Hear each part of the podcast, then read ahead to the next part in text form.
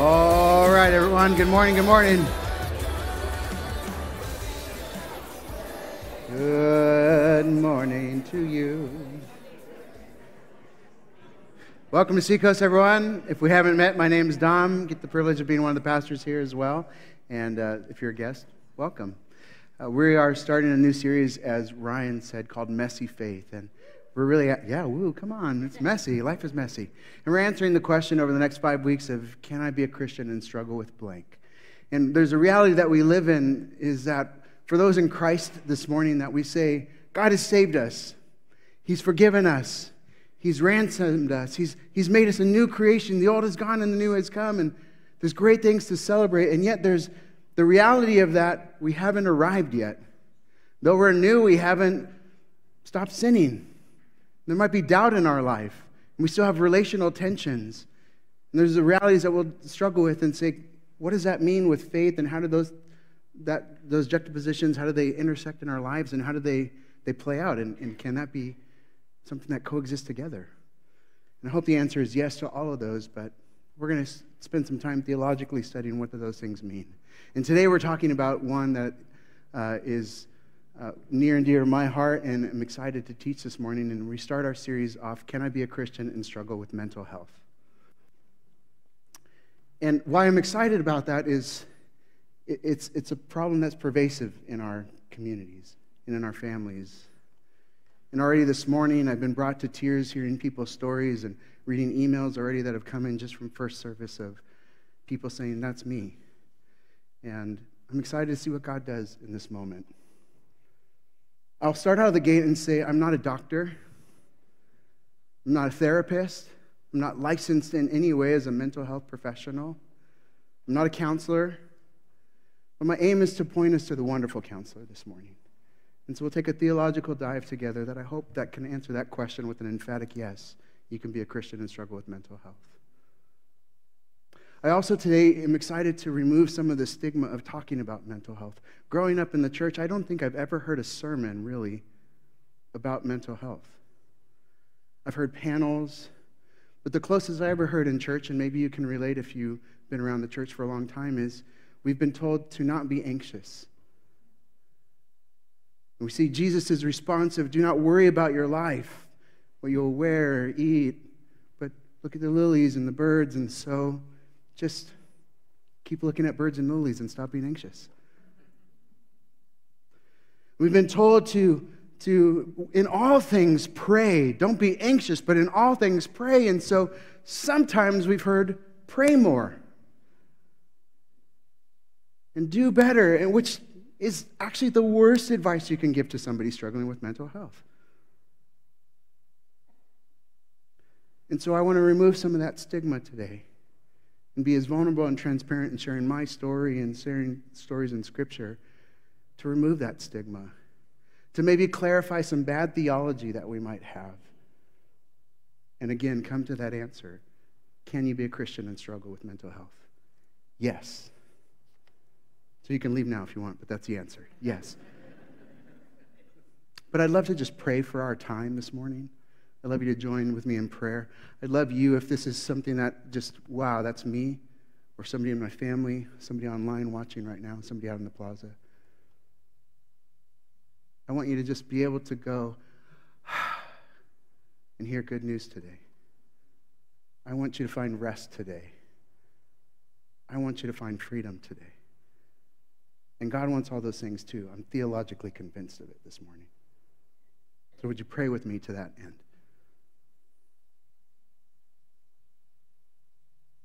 God, I love that we just celebrated last week in the resurrection that we would be people most pitied among men if it wasn't for your rising and conquering death, that we could say, Oh, hell, where is your victory? Oh, oh death, where is your sting? That we have life and we have you, and we have your spirit that's a sealed promise of the inheritance that awaits us.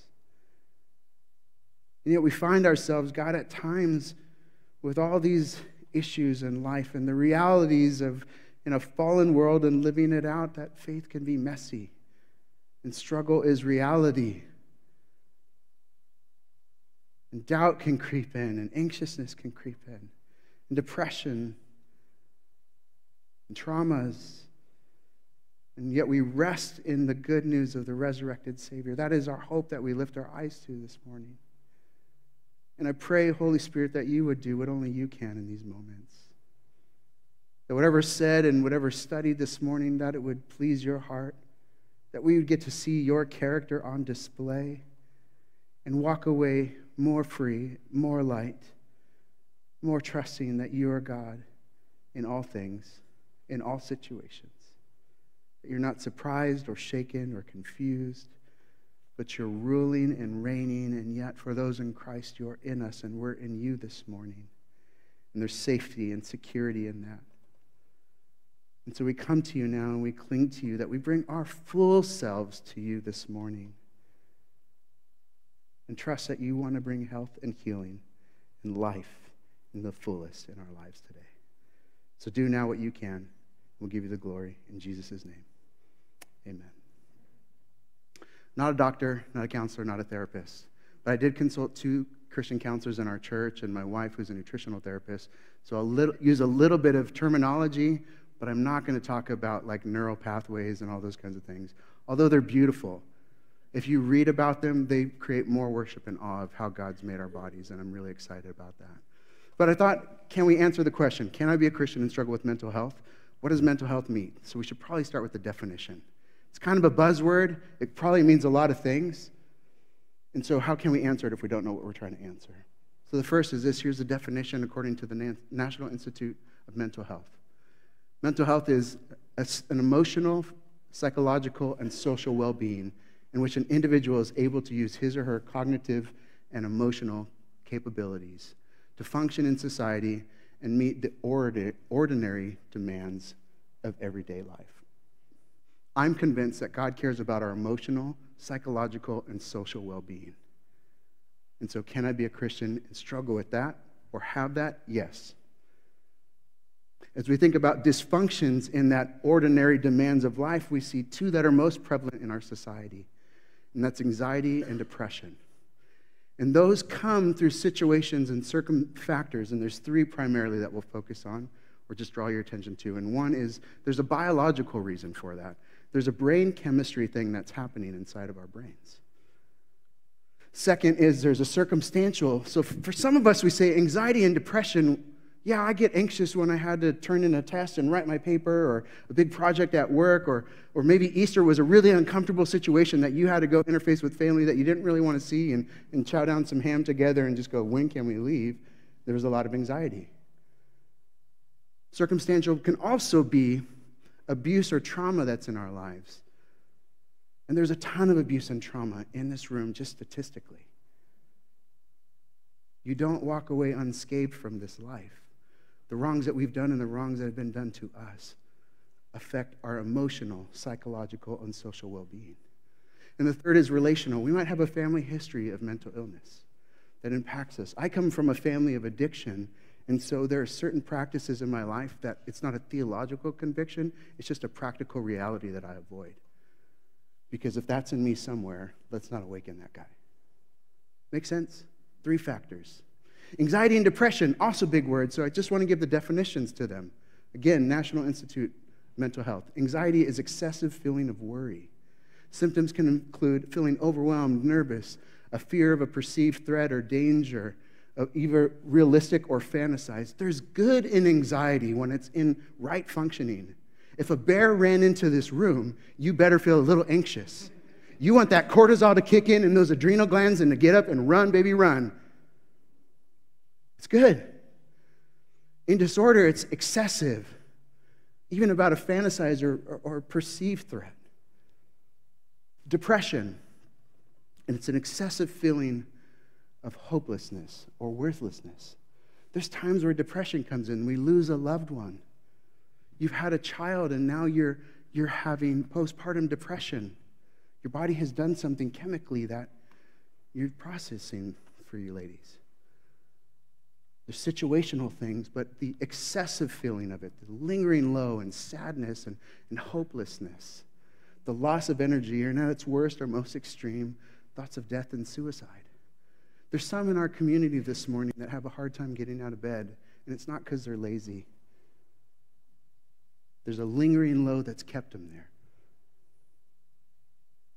Statistics say that one in five of us struggle with anxiety. So it's about one person in every family unit. So I'm guessing somebody in your life is one of those one in five. Depression, there's 21 million people in the United States that suffer from depression that is considered an extreme depression, which is a prolonged depression of two weeks or more. Lingering low, sadness, worthlessness, feeling suicidal, or just wanting to die. So I'm so excited to bring good news to that, to the one in five this morning. If it's not you, it's somebody in your family, it's somebody that you're caring for who love deeply and can relate to. And so the good news that's communicated this morning through scripture and maybe some practical things that I'll give at the end, I hope give us better tools how to care for our emotional, psychological, and social well-being for the ordinary stuff of life. Amen. I'm really excited to talk about this too because I'm the one in five in my family. I'm the one in five. See, most of my life I was kind of carefree, easygoing, laid back, adventurous, hop on a plane and go anywhere, drive in a car and go 20 hours and have a buddy trade seats with me, and that was my life. I was a musician and I traveled and I loved the idea of traveling. I'd be in front of people all the time. I'd be in front of 10,000 people, and I loved it.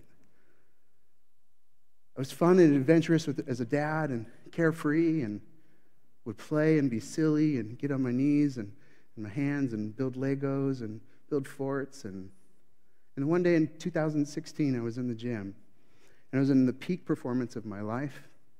I was in a thriving church that was fun and satisfying. I was loving my time in Scripture and my time with the Lord and I had what I thought was hyperventilating in the gym. I overexerted myself and I couldn't calm my heart rate down. I couldn't catch my breath. Literally dumped water on my body and that didn't help. And I tore off my shirt and I just left a pile of weights and water in the gym. And I was like, somebody's got to deal with that. I walked outside and, ah, ah, whew. man, I overdid it today. And in the next six years, what transpired is severe panic attacks that I would lay my head on my pillow and my heart rate would jump to what I thought was like running a marathon. The simple task of standing in line at Disneyland with my kids was overwhelming, and I'd have to get out of line. I'd literally get out of a, a, ride because I couldn't stomach the thought of going through a dark tunnel or being trapped in there, and I had to get out. The thought of sitting on a plane and even going and do things for ministry was debilitating I'd call my wife and say, I don't know if I can get on this plane. I don't know if I can do it. I want to bring good news. I want to be with these people, but I don't know if I can do it. I would cry. I would wake up crying, and my body was just freaking out. I had no context for what was happening. I had no theological understanding of, I thought anxious was like, hey, well, calm down and maybe stop drinking caffeine so much. You know, Three Monsters Energies will do that to you, you know, but calm down. And then depression would come in because there was no context for what I was feeling. And then that would create a spiral. I'm anxious about being depressed, and I'm depressed about being anxious. And then the cycle would go on and on and on. Maybe you can relate. I don't share that this morning so that you can now, for the next 20 minutes, go like, poor Dom. But I share that because I'm the one in five, and maybe you are too. And maybe for the first time in your life, like this morning, somebody who is just struggling in their faith, they said, I've never heard a pastor talk about that. It's been the case for my whole family. And I had no hope, and the church was so unhelpful in talking about what was going on in our lives. I hope that, that it can bring hope. I'm not standing here as a person who now goes, I've been delivered and saved. I'm here standing as a person who says, I found tools and help to promote my healing and function in the everyday stuff of life. There are still things on a daily basis that I go, man, I'm going to put on a yellow shirt and stand in front of people and talk. A normally anxious thing, way more anxious if you struggle with anxiety. And so I'm convinced theologically that God cares about our mental health. And I'm convinced experientially that God has shown his care in a unique way that I could have never anticipated. through the gift of having anxiety.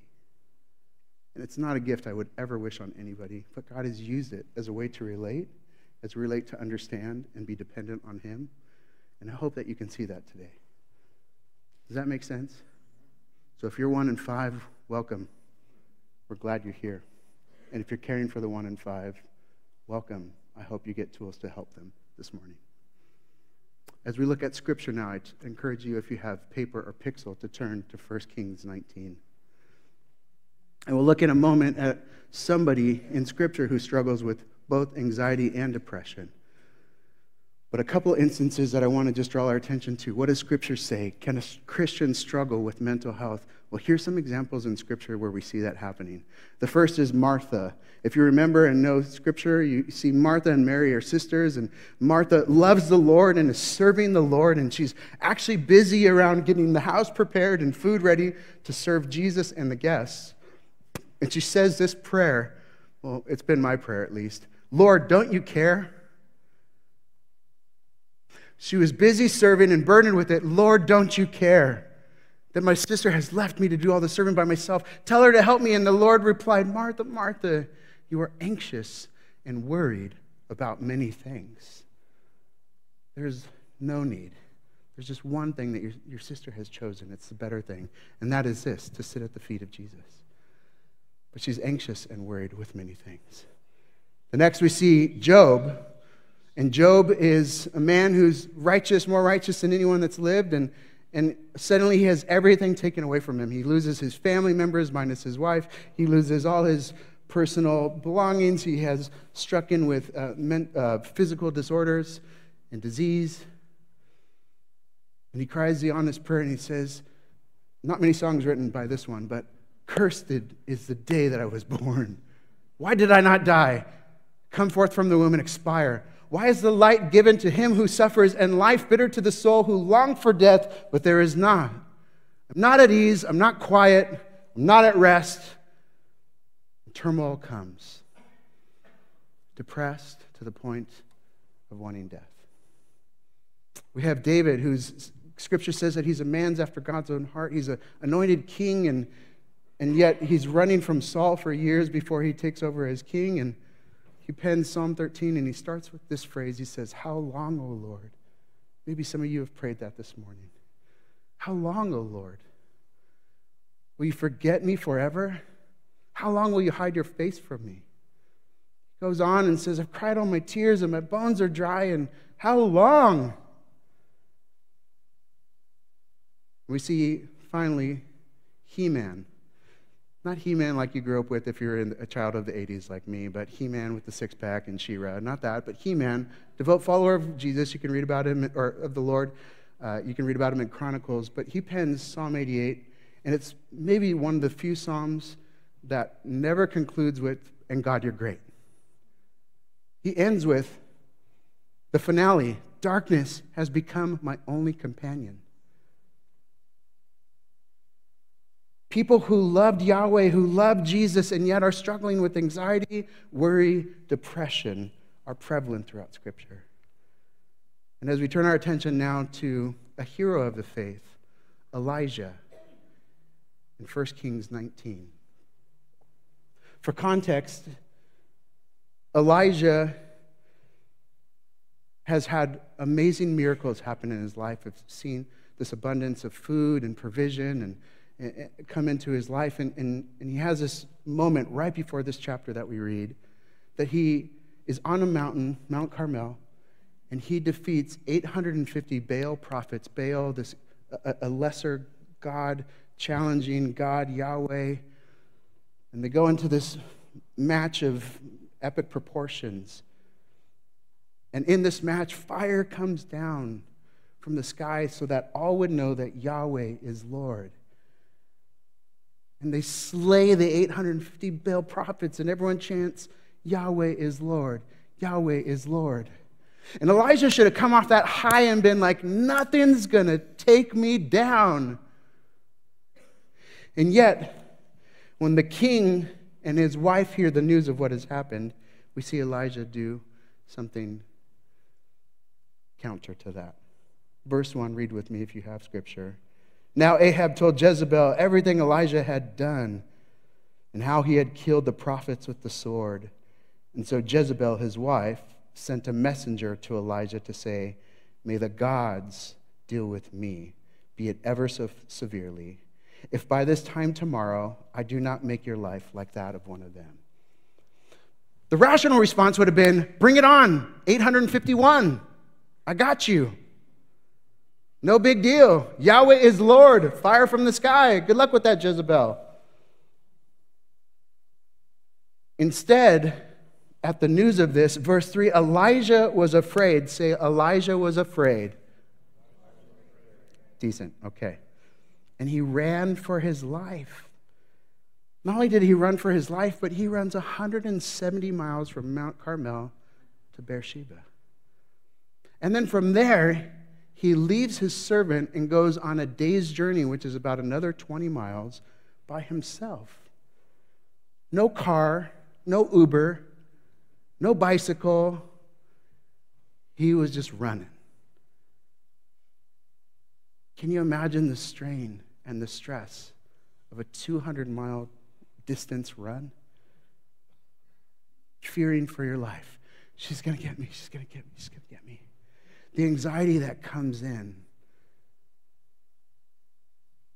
In physiological terms, his, his sympathetic system has kicked in. It's our fight, flight, or freeze system that kicks in. It's where cortisol is produced in our body, and I keep touching my legs because that's where our adrenal glands are. And adrenaline kicks in, and his heart rate's running, and he's running. And he's in that spiral. If she's going to get me, she's going to get me for 200 miles. I can't believe it. I can't believe it. I'm dead. I'm dead. I'm dead. I'm dead. And he finally gets to on his own. He's walked 20 miles now, and he says this in verse 4. He sits under a broom tree and he prays that he might die. A prophet of God, a hero of faith, prays that he might die. I've had enough, Lord, he said. Take my life. I am no better than my ancestors, meaning all my ancestors that have passed and are dead. That's where I want to be too. And then in exhaustion and fatigue and overwhelmed and disappointment and sadness and anxiety, he passes out and he lays down under the tree and falls asleep. The cortisol is gone. The adrenals have done their job, and he's fatigued. He's cried, he's wrestled with the Lord, he's begged for death, and he falls asleep. And all at once, verse 5, an angel touches him. Hebrew is literally, he shakes him and says, Get up and eat. And he looked around, and at his head there was a cake of bread baked over hot coals and a jar of water. And he ate and drank, and then he laid down again. I'd always read that in previous times and just thought, that's cool. An angel brings him food. Why is that so important in Scripture? I'm talking to my nutritionist wife. It's, well, that's the parasympathetic system, Dom. If the sympathetic is your fight or flight, your parasympathetic is your rest and digest system. And it actually helps as you rest and digest to then be able to receive information. If you're in a panic and I'm going to die, I'm going to die, I'm going to die, you can't hear good news if everything's okay. So, quite literally, God, in his providential provision, brings Elijah what he needs a snack and some rest. Hydrate, eat, and take a nap. If you're a young parent, we heard that news growing up. When your kid's throwing a fit, give him a snack and give him a nap. And here, Elijah, the prophet, the man of God who just defeated 850 prophets, gifts Elijah with the gift of rest and of a snack. He looks around. Again, he falls asleep, and then an angel again shakes him again and says, Get up. Verse 6. He looked around, and there was a cake ahead. Uh, uh, there was uh, bread again for the journey that was ahead. And he says, Eat this so that you can be strengthened to travel for 40 days and 40 nights until you reach Horeb, the Mount of God. So he eats again. And then for 40 days, he goes on this journey. And he's still fearful and he's still depressed He's still anxious about Jezebel, and he's not convinced by the promise and provision of the snack and rest that he's okay. 40 is an interesting number in Scripture. It's the number of testing. And he's in the same place where Moses was going to, Mount Horeb, or known as Mount Sinai. And he's walking, and he's ruminating, and he finds a cave, and he rests there. Interesting little side note is that some think it might be the same cave where Moses met with God. Whether that's true or not, he's in a cave, he's depressed, he's anxious, and God meets him there. Verse 9. And the word of the Lord came to him and it said, What are you doing here, Elijah? What a question. What are you doing here, buddy? Baby boy, now that you've had a snack and a nap, you found a cave and some shelter, what are you doing here? Not harsh, not angry, but just, what are you doing? One person sent you in this spiral. You've seen my power. You just had this incredible victory, and yet you're anxious and depressed about one word. What are you doing here? And Elijah's response is interesting. He says, Well, I've been very zealous for the Lord, and the Israelites have rejected your covenant. They've broken down all the altars. There's, there's just nothing good happening right now. They've put your prophets to the sword, and I'm the only one left. And now they're trying to kill me too. That's why I'm here. They're trying to kill me. Nothing good has happened. As somebody who struggled with anxiety and depression, I'll tell you that that is an irrational thought. You can start believing a lie and convincing it and ruminating on that. It's never going to get better. It's never going to get better. It's never going to get better. I'm going to die. She's going to kill me. She's going to kill me. It's never going to get better. It's never going to get better. God, why I'm here is that there's nothing good happening. You haven't done anything. You haven't shown up. And it's irrational because in chapter 19, you'd see that Obadiah, who's characterized as a devout follower, has hid a hundred prophets in caves. Elijah is not only the only one not left, there's a hundred at least that we know hiding in caves. So he's not alone, but he feels very alone in this moment. Elijah, why are you here? I'm here because I'm going to die. It'd be better if you would just take me. And God's response is interesting. He says this in verse 11. The Lord says, Go out and stand on a mountain. Elijah, come meet me on a mountain.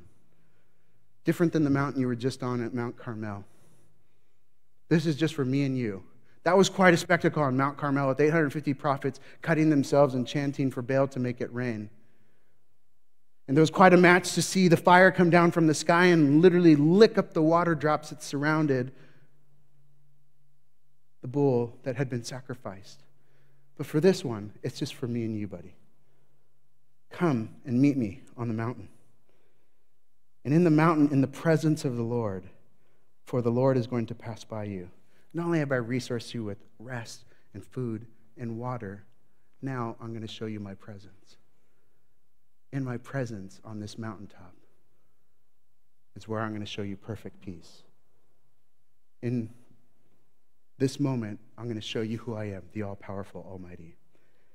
And so there's a powerful wind that tore through the mountain and apart, and it shattered the rocks and before the Lord, but the Lord was not in the wind.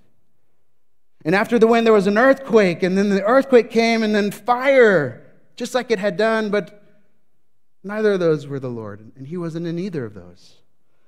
In verse 12, after the earthquake came the fire, and after the fire came a gentle whisper. In Hebrew, it's literally like ASMR, if you know what that is. It's just like, it's okay, Elijah. Elijah, what are you doing here? See, I'm showing you that the wind, I command that, like that. I'm all powerful, I can do all things. The earthquake, I'm showing you, I have control of all the topography that's around you. Check it out. The fire, you've seen that trick, but I'll do that again so that you'll know that I'm all powerful. I can command all things out of nothing. But for you, what you need is to know my gentle whisper. In New Testament language, we would say that Jesus is not only peace, he's the person of peace. that you know perfect peace in my presence. Elijah, what are you doing here? He says again. Elijah, now that you've seen my power on display, what was Jezebel's word to you compared to my voice and my presence? Why are you here? And Elijah's response is verbatim the same thing he said just a few verses before. I've been zealous for you. There's nothing going good. The altars have been torn down. They've killed everybody. They're going to kill me. If you struggled with anxiety or depression, you know that's ruminating thoughts. It's the script. Nothing's ever going to get better. Everyone's trying to kill me. Nothing's ever going to get better. And he just starts believing that. God in this moment does something so cool as we end the text. He, he looks at this depressed and defeated and overwhelmed, anxious prophet, man of God, who by all accounts is known for his power and the mighty things that Elijah has done. And in defeat, disappointment, discouragement, God gives him a mission and says, Go. Go back the way you came. And go back the way you came because you have purpose. You're going to anoint the new and next generation of leaders.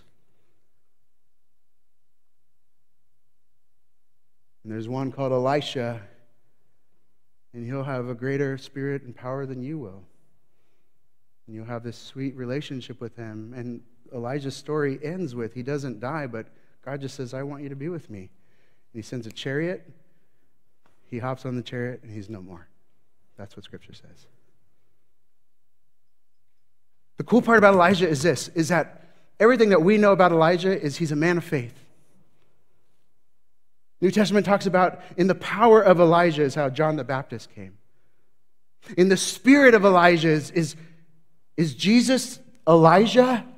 Is John the Baptist Elijah? Because he's known for this power and might. He's one that prayed. He was a man who was just like us, but he prayed. And when he prayed, rain stopped for three and a half years. And he prayed again, and then it rained. The power of Elijah. And this moment in time in his life did not define him or his ministry. And the same is true for us today. If you're the one in five, it doesn't define you. It's not who you are. Can you struggle with it and be a Christian? Yes. Because your identity is not your emotion, your identity is who Christ says you are. Emphatically, He did it by dying on the cross, being buried, and raising again so that we might have new life. That's who you are. And you're a child of God, Most High, beloved of the King, because that's what He said. I would have never come up with those words for myself. But that's what He says about you and me for those in Christ this morning. as we turn our attention to the end of just some practical tips and five things of good news for us today. Proverbs 12 says this is that anxiety in a man's heart weighs him down, but a good word makes him glad. And so, five good words or good news for you this morning that are true for all of us, whether you are struggling today, caring for somebody today, or just struggling with the ordinary stuff of life. First is this is that you're loved. You're deeply loved. You're so loved that as we celebrated Good Friday and Easter, that for God so loved the world that he'd give his Son, his only begotten, his most precious, that you and I might have life, an everlasting life. That he demonstrated his love with the outstretched arms on the cross for us, and saying to that depth, that's how much I love you. Two, you're not alone. Again, I share my story not so that you can meditate on that, but just to know that you're not alone in this room or online or outside. If you're struggling today, you're not alone, and there's hope.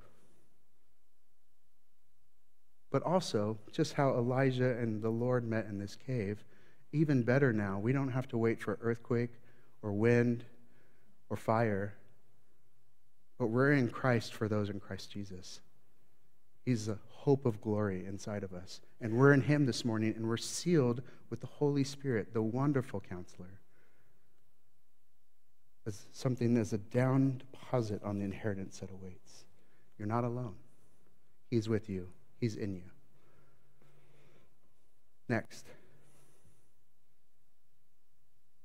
God cares for you. 1 Peter 5 reminds us that you can cast all anxiety on Him because He cares for you. I'm convinced that He cares about the smallest details of your life this morning. He watches as you slumber and is working even as you do that. If you're struggling today, you can cast all care on Him because He cares for you. Next, God uses all things for good. I've heard this in the church, and I just want to make sure that we hear what I'm saying right. It's Romans 8, and it's true. God cares. God has all things and works all things for the good for those who love Him and are called according to His purposes. But the all stuff of life isn't just the stuff that you and I like or that we would select on our own. All things means all things, the really messy things in our life. He uses all those things. The wrongs we've done and the wrongs that have done to us, He uses all of those things. So if you believe that and are theologically convinced that he does that, then all things means all things. Finally, this doesn't define you. Emotions are temporary, so don't make lifelong systemic categorizations about you and your life. They don't define you. It's been a long six years that I shared in just a few minutes. For some of you, it's been a long 20 years, 30 years. It's been a long month as there's something new in your life happening. But it doesn't define you. Let's make sure our identity is found in who we are and whose we are instead of what we're feeling and experiencing in this moment. Amen to that? A couple of things as the band comes up. Here's top 10. You can Google it and blame Google if you don't like the list. I think they're very theological and they've been very practical things in my own time of recovery and healing. The first is to pray. And I don't mean that like how we've heard it in the church of just pray more. Pray more and pray the right prayer. I mean that in the sense of a neurological, it's actually a right thing. Science is caught up with what God has said in Scripture. It's, there's studies that show that if you pray for 12 minutes a day for eight weeks, your brain function can show up on a scan of your brain as completely altered in the prefrontal cortex. Prayer does something neurologically to us, as well as spiritually to us. So if you're one in five or struggling with anxiety or depression or mental health, you pray. The next is sleep. We saw it with Elijah. If you haven't slept and aren't sleeping, you can't hear the five good newses that I just gave you. I had a friend who uh, he, he struggled. He didn't know he needed a CPAP machine. And the doctor came in there and he's like, Oh, so I'm going to rest better? And he's like, I just want to tell you, Dave, that you haven't been in right mental health for years. Like your sleeping hasn't, it, hasn't just kind of hindered your functioning. You haven't been functioning. Sleep is healing and restorative to us. Exercise, nutrition, hydration, breath, Breathing exercises have been a healing thing for me. I love that God's first act of shaping man as he breathes life into him. And with that same breath, now we get to breathe that back and forth. Be still. And know I'm God. I breathe that breath back to you. Practice gratitude. Sounds very scriptural to me. Stay connected. It's what we just hired a pastor so you could stay connected. We love that. We're so excited for that. We believe that life is better when you move from these rows into circles and do life on life with people. Take time to laugh. I love what that does neurologically for us. When's the last time you laughed? Go have some fun. In the moments of low, in the moments of anxiety, to take a breath and laugh. Dance it off. Praise God for dance it off. Something happens physiologically and neurologically when you're in the kitchen and you just put on little, like, whatever it is, some Al Green for you, and you dance it off. Make those eggs for God's glory while you dance it off. And finally, practice forgiveness. the wrongs that have been done to us, the traumas, the abuse that you might have experienced in life. We find that forgiveness is actually more healing for us than maybe for them. Maybe that person that has wronged you isn't even alive to ask for forgiveness. So, would you practice forgiveness? This doesn't heal everything, but it's a start.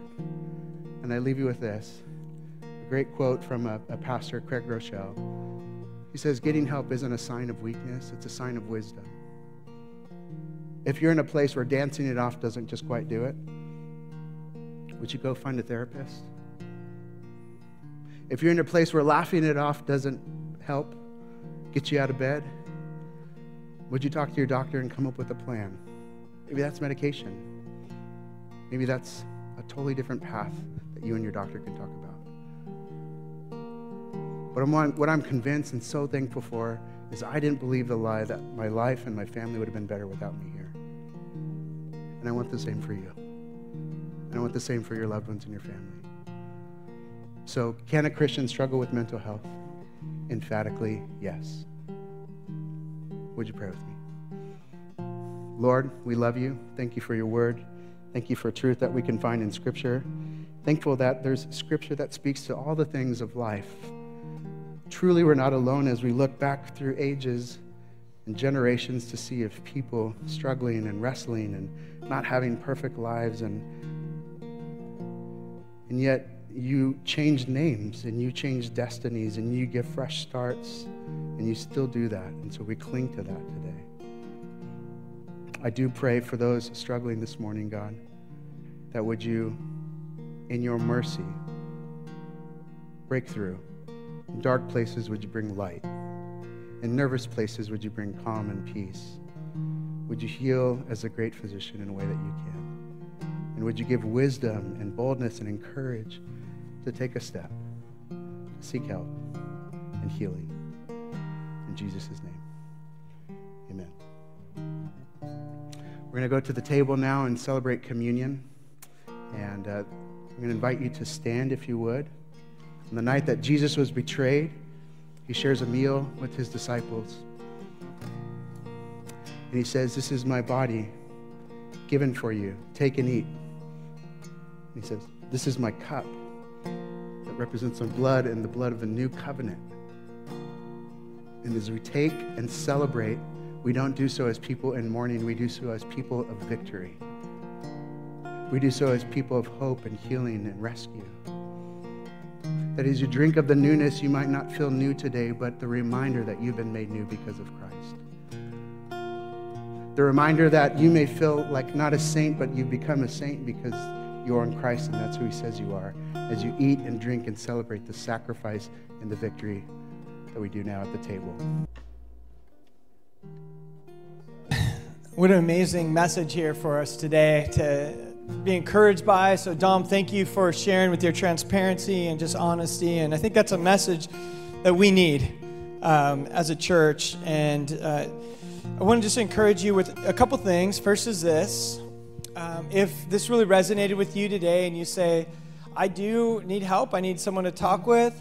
Um, there's different levels of that, but we want to help you with it. We even have um, access to some life coaching. So sometimes it's just you just need someone to help you get a couple steps down the road.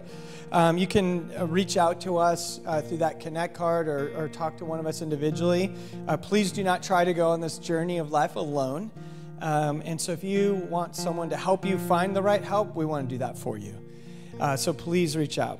The other thing is this is you know, I was thinking of those five truths that uh, Dom shared, and if you were one of those one in five today, and uh, we have been praying for you and pray that God is encouraging your heart and giving you a little bit of hope where you're at. And uh, if maybe you're more like uh, some of us, um, this has been a journey for for me to be um, a supporter of one of the one in five, and, and many of us, you know, maybe it's family members or friends or whatever. And uh, we can be a part of that too. And, and remember, uh, hopefully that helps us have more understanding, more compassion, but also know what's our role in helping people remember that they're loved, that they're not alone, that they're cared for, and that God can use that, and that whatever struggle it is isn't what defines them. So, even for maybe some of you, there's a stigma or a frustration that you have with others around you. And we want to give you the freedom that you are in someone's life for a reason. And uh, you have a role and an honor to be able to love and walk alongside the people.